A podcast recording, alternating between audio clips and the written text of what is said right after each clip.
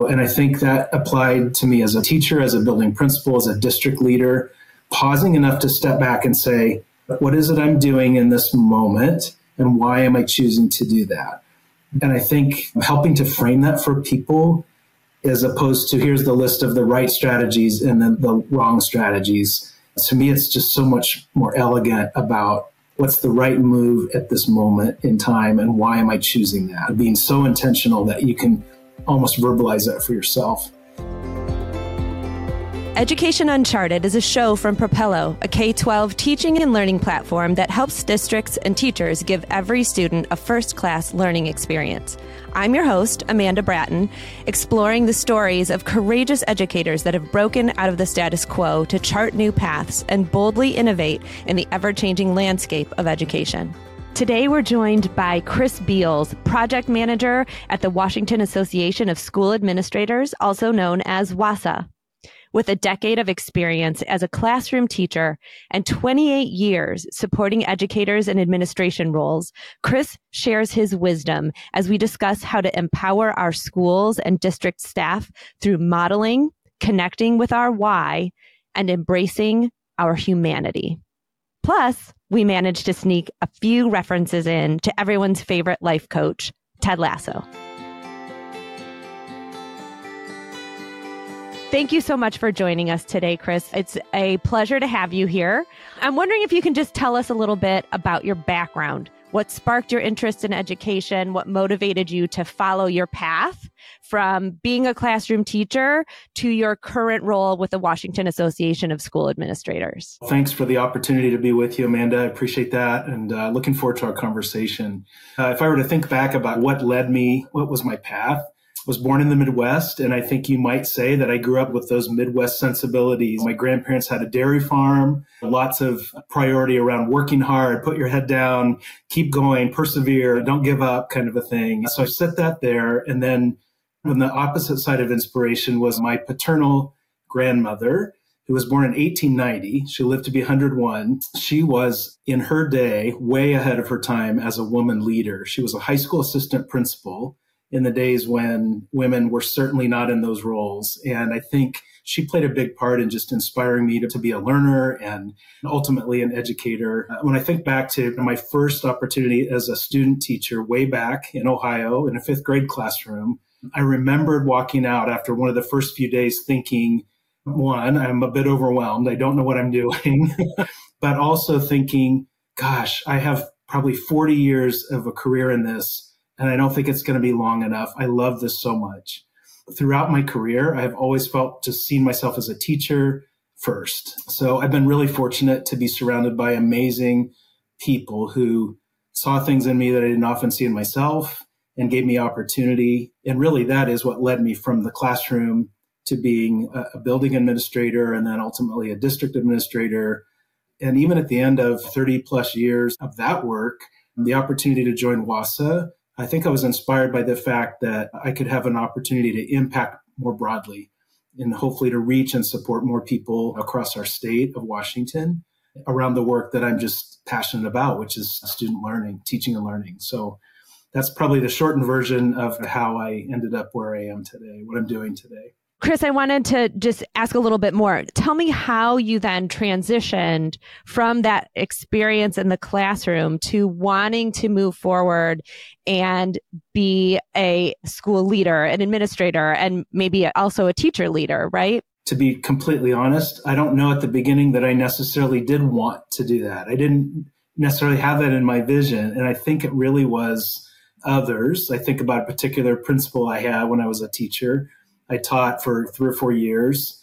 And I think she really nudged me and encouraged me to take on leadership roles at the school level. She put opportunities in front of me that I didn't necessarily know I could do, uh, but she knew I could do. And then I was just really I've been so fortunate with a continued path of leaders like that who gave me opportunity and nudged me a bit and just said, "You can do this. You're ready to do this." And and that's really what led me to taking on an assistant principal role at, a couple different elementary schools and then ultimately getting my credential and first principalship as an elementary building leader. And that has stayed with me that we each have an opportunity really to encourage others who may not see something in themselves that we see in them. So it sounds like you had at least one really great mentor. You authored an article for EdWeek where you shared that research tells us that learning is anchored more solidly when we have a positive emotional connection. And there's that mentorship there again. We hear so much about these added strains on teachers and administrators right now, both in their daily work and in their professional relationships with each other. Based on your experience with mentors and mentoring, do you have any practical advice or strategies that you could share with district administrators who are looking to build those stronger, more positive relationships with their staff? One of the things that helped me to do that, and I certainly was not perfect by any means, but something that I tried to always hold forward was always keeping that perspective of what is life really like in a classroom? And I was blessed because my wife is a kindergarten teacher. And so for 30 plus years, I had a day to day, blow by blow. This is what really happens in my classroom each day. And that you know, gave me that perspective. And I think empathy. So to me, one of the strategies I think is always to show that empathy and understanding and to try to filter any decision or leadership move through the lens of you know, the teacher or the teachers that will be impacted by that in the real classroom. I've been really fortunate to work with uh, Dr. Jenni Donohoo, and she and Steven Katz uh, wrote a piece a few years ago. But in that piece, one of the things that stood out to me was the notion that it really only takes a small amount of trust in order for teachers or others to take a risk, to take a chance to better themselves. And that has really stayed with me to think about. Sometimes it's tempting to think we have to wait until we've built this many years worth of trust before we can make movement or ask others to take a risk. What the research tells us is it really is a small amount. Uh, and they're almost wired. Our brain is easier to trust than it is to mistrust. And for me, that translated to just really looking for opportunities to be near and in classrooms, have conversations with teachers about what the work really looks like and sounds like, and let them know that I'm hearing that. I think that has gone a long way for me in my experience. What are some of the things that you do on a daily basis or have done in the past to reflect that and help teachers to see that you understand where they are and you're there to support?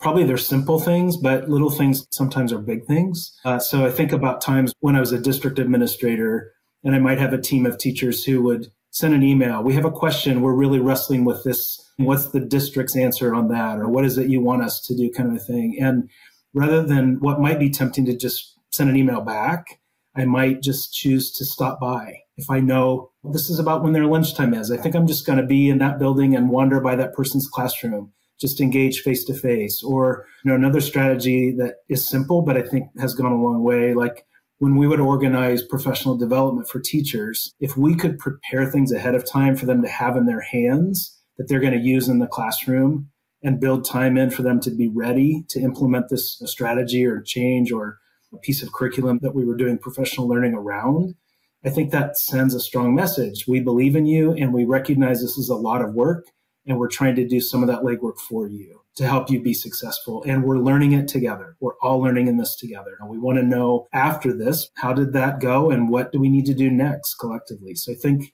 those are little, maybe subtle things, but I believe they build trust over time and create that environment where people are willing and able to take risks.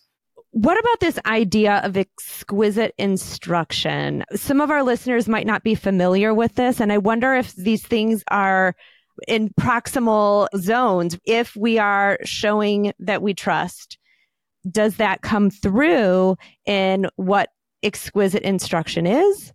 So I'm wondering if you can maybe lead us down the road of what that means and why might school and district leaders want to build upon this idea where that term came from was really my learning from afar, uh, watching Shelley Harwayne, who was a building principal at the Manhattan New School in New York District 2, and then ultimately became superintendent there. My early career as a principal, she was my go to. I was reading and rereading and marking up her books, trying to learn as much as I could, and then having the opportunity to visit the school where she was uh, principal at that time.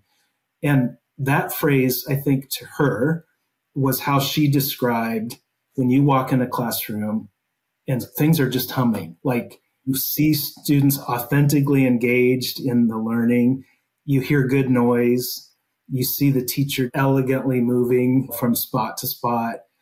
I think maybe another phrase that I could use that would describe exquisite instruction in my head is knowing what you're doing and why you're doing it Uh, in any given moment. And I think that applied to me as a teacher, as a building principal, as a district leader, pausing enough to step back and say, what is it I'm doing in this moment? And why am I choosing to do that? And I think helping to frame that for people as opposed to here's the list of the right strategies and then the wrong strategies. To me, it's just so much more elegant about what's the right move at this moment in time and why am I choosing that? Being so intentional that you can almost verbalize that for yourself. So I think about that as the definition of exquisite instruction and why I think that matters, especially as district leaders. We have so many opportunities to model that and lift that up. And I think, especially in times when there are just so many competing distractors and very challenging times and incredibly hard things that are coming at our teachers and our principals and leaders. You know, I believe for most of them, getting back to that learning is why they got into this work to begin with. And helping them to tap back into that why is inspiring. And for me, anyway, helped me to lift above that other fray that you're going to have always and anchor yourself back in why am I doing this? What really is going to matter here in 20 years or 30 years? So I guess that's the notion that is in my mind about that. And are we seeing when you model this do we see it also reflected into classrooms? And are we seeing outcomes that are changing because of the way that we are modeling this type of thought process and thought, think and do process? I want to believe that I know that it did transfer. I have certainly seen evidence of that. And that's rewarding when you model something, for example, at a meeting of principals and then you happen to stop in at one of their staff meetings and you see them modeling that strategy with their teachers. And then walk in the halls you see a teacher two or three or five or six using that strategy with students. So that's certainly anecdotal evidence about impact of implementing a new strategy. But you know Hattie's work too is really clear about we're pretty good at implementing new strategies. We're not necessarily good at implementing strategies that translate to student learning. It's a matter of I think digging underneath that again, why am I using the strategy? Not just because it's on a list. Why am I using it right now? What is the outcome I'm looking for with the learning audience, students, or whoever that may be?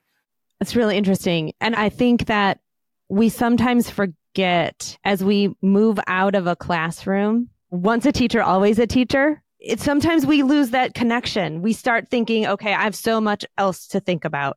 I have so many other things on my plate. I need to look at things from a really different perspective. And we start to lose touch with the why of what we do. And so when we can start to make that connection with who we are as an educator and bring that to the work that we continue to do, even if we've moved out of teaching K 12 students, if we're now moving into that space of helping to support educators and administrators within our district, always getting back to that why is just so critical because so often it is rooted in empathy and where we started the whole process to begin with. And what you made me think of there is even when we're faced with that other work, there's really is always or often an opportunity still to be modeling that. Like a strategy I use, it's simple, it's not rocket science, but just a simple T chart that I might keep in my journal. And maybe that's the place where I'm keeping one of the next few times that I gather with building principals, we need to work on this content. Maybe it's a policy, maybe it's a new state administrative code, maybe it's something within the community. That's the content. But on the other side of the T chart, what are the strategies? When I walk that building, I learned some of my best strategies by watching amazing classroom teachers. And I'm going to lift that strategy that I saw so and so doing in her fifth grade classroom, and I'm going to apply that to the learning we're going to do around this new board policy, as an example. So that was a practical strategy for me to just keep that running log of, okay, what are all the content pieces that are coming that we have to make sure we get to? And what are the great strategies I'm seeing and where can I find a match that is double duty, two things at once? I feel like that is just a moment of clarity that anybody can implement. This is something that I can do as a classroom teacher. I can say, here's what I'm teaching and here's what I've seen. Here are all the strategies I can use. What's going to most get me what closest to that space that I'm aiming for. It's really back to that same notion of what strategy am I going to use and why? Being purposeful about that, intentional about that. So speaking of being intentional, I want to be intentional about somebody that you mentioned in your Ed Week article. One of my very favorite people, Ted Lasso. You mentioned in your article about some of the strategies that he uses in the show to coach. He reminds his players again and again that even when things are hard, they have to believe. As we continue to talk about being intentional and finding matches, what advice do you have for educators who want to create positive, lasting change, but they just feel like they're fighting an uphill battle? It's challenging, but I think about Ted Lasso as that example, and I think about some of the things that he does that I admire. He really gets to know each individual player and in a meaningful way, and he uses that as a coach or a leader. One of the things I've noticed as I watch that show from a leadership lens is you know, there will be some sort of fray, there'll be some something that's a big disruption, and he's incredibly calm and will stand back and watch and listen. And often he'll have maybe just one line that he'll say, and then he lets that hang. And I think for me, that translates to we have an opportunity to just model calm confidence. Okay, let's step back from this moment. What is it that's going to be remembered 20, 30, 40 years from now? What is it that our community, our families most want for their children? What I found as a teacher and a building and district leader is it's really quite simple and complex, but they want to know that I know their kid they want to know that I care about them. They want to trust that I'm doing the very best for them. And they want to come alongside us. One example that I think about is, and this makes me feel a little old, but I'm going to share it. One of my former students, so I taught him in fourth grade. Well, he grew up, of course. He was a teacher and went back to get his principal credential. And I ended up in the position of interviewing him for a building principalship in our district, which is not the district I taught in or he went to. And in that interview, in the community presentation, he shared a story about when I was his teacher. He remembered two things that I really had not even thought about in years. One was he remembered uh, that I had given him a card when his grandfather passed away, and he was 10. He also remembered that I knew that he was a big Notre Dame football fan and I happened to have a friend of mine who was attending Notre Dame at the time, and I was able to get an autograph for my student of one of the quarterbacks from the Notre Dame Irish football team at that time. Again, to me, little, but 30 years later, in an interview, he brought that up as evidence or an example of the impact we can have when things get hairy and distraught and high anxiety, which they seem to be doing a lot these days, being able to step back and just think in this moment, what is going to be lasting? What can I do that's going to ripple and impact those that I'm supporting and serving and the students that they're serving? And I think there's something settling about that for the individual, your school or your district, your organization. I just believe we have an opportunity. I think that impact matters. And we don't often know the ripples that creates in others. It's profound.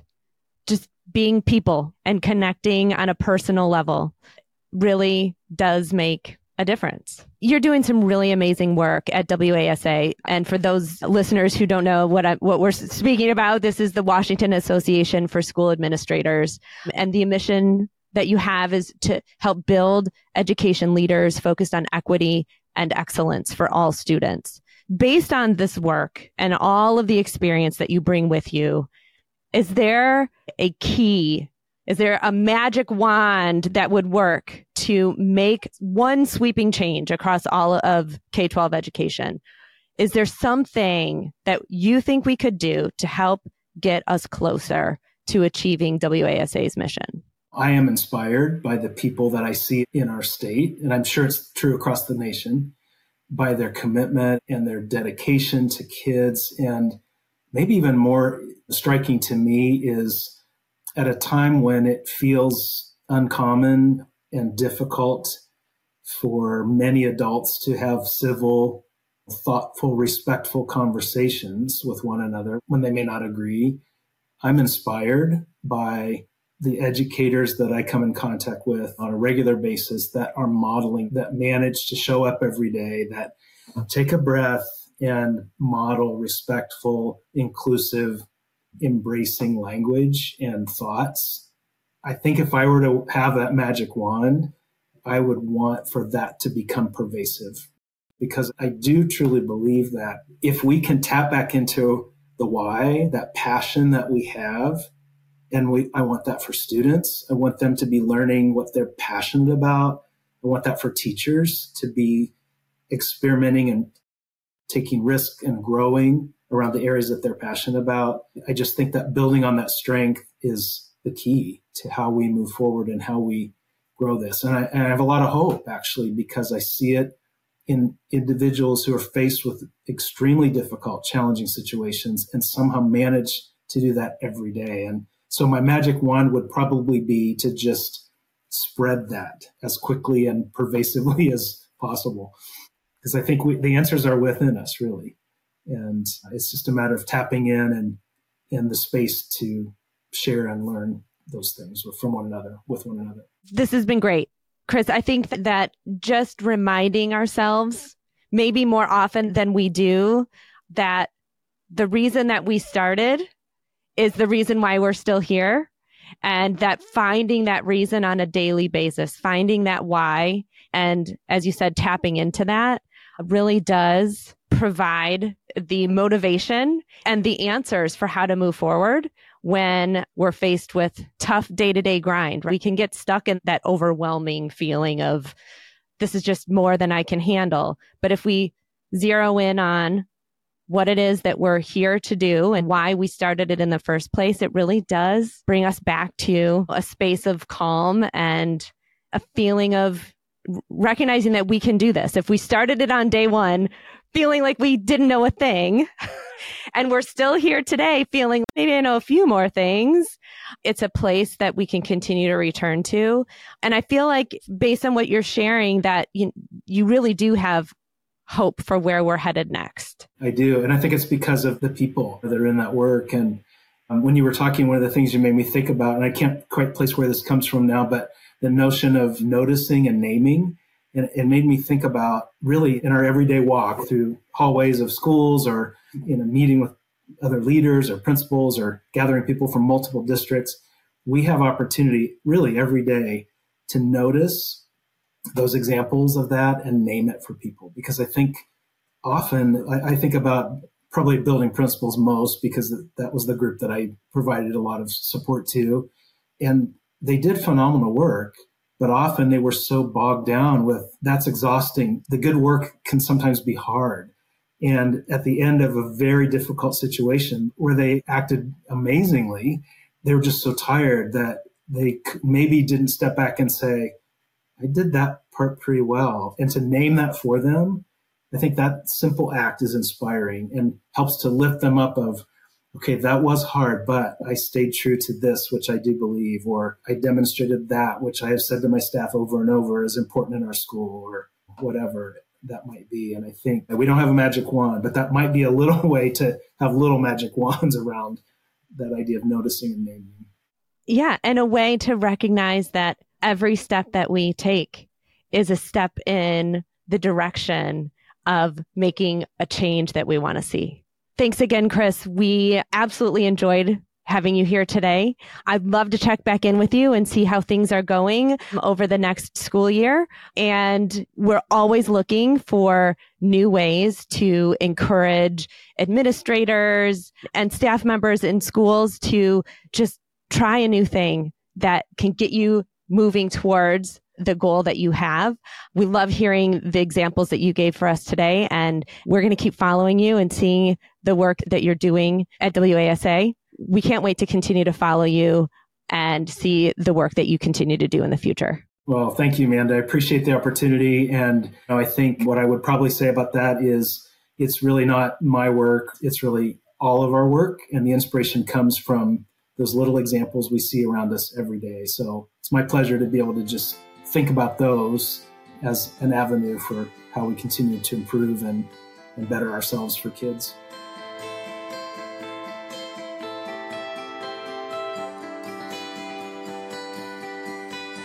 As we wrap up today's podcast, our conversation with Chris has left us with some powerful insights. From rediscovering the why for educators to prioritizing impactful investments, we've covered it all. Remember, just like Ted Lasso, building meaningful connections, modeling calm confidence, and earning trust within our communities can go a long way in education.